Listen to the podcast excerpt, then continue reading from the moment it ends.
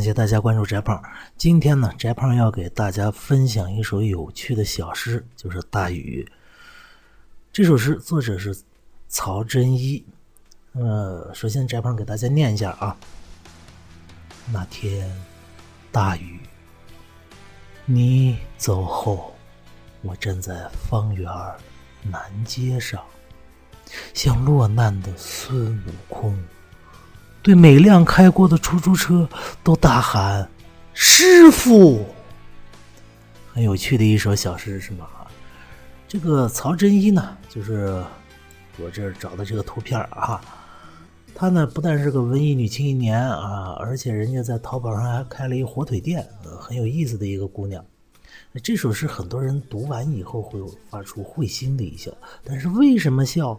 您想过吗？翟胖总结了一下，我们之所以笑，是因为它的三重反差。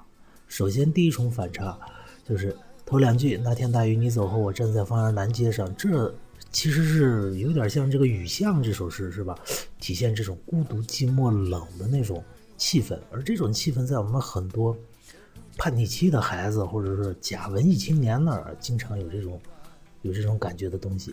所以，如果我们只读前两句，不读后边的话，会觉得这首诗没什么意思的。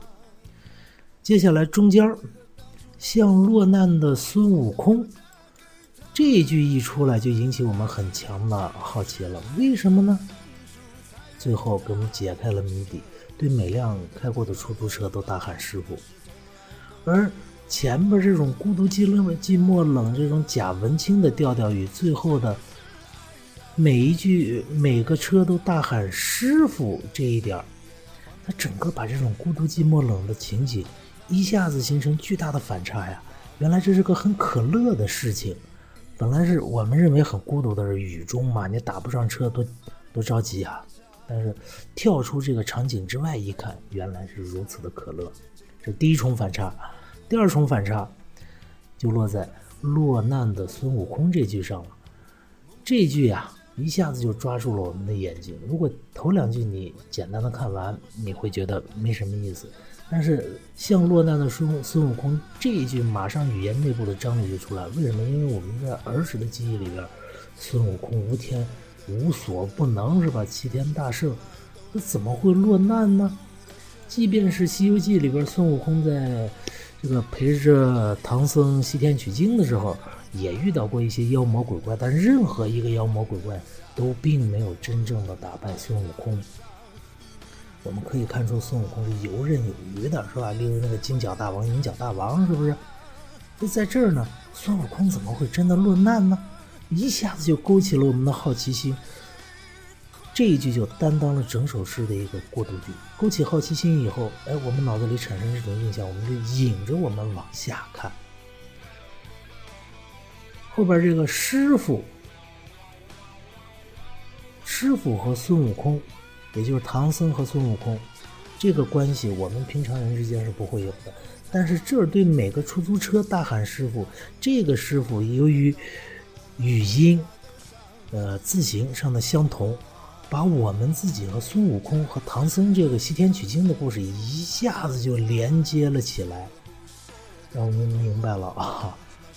孙悟空的确有过落难的时候，是吧？这个，呃，自己师傅老被人抓走，抓走了，这这个时候很尴尬，所以叫落难。在这儿呢，这是第二重形象上的反差，第三重反差要出来了啊！第三重反差就是最后这句师傅了。我们知道。呃，《西游记》伟大的名著是吧？尤其是很多男孩子，就是翟胖，自己小时候就经常幻想，如果我是孙悟空，我会怎么样？那我上天入地无所不能啊，英俊潇洒，风流倜傥，一树梨花压海棠，是吧？这个老有这种的幻想，但是现实的生活残酷的告诉我们，我们每个人都不是孙悟空啊，我们每个人都会有落难的时候。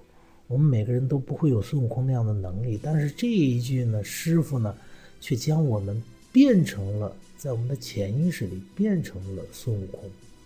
这种自己儿时的梦想与现实处境的对比反差，其实更加的深刻的触动了我们每一个八零九零后，呃，甚至七零后内心最柔软的地方，我们儿时的那种梦想与现实的对比，是第三重对比。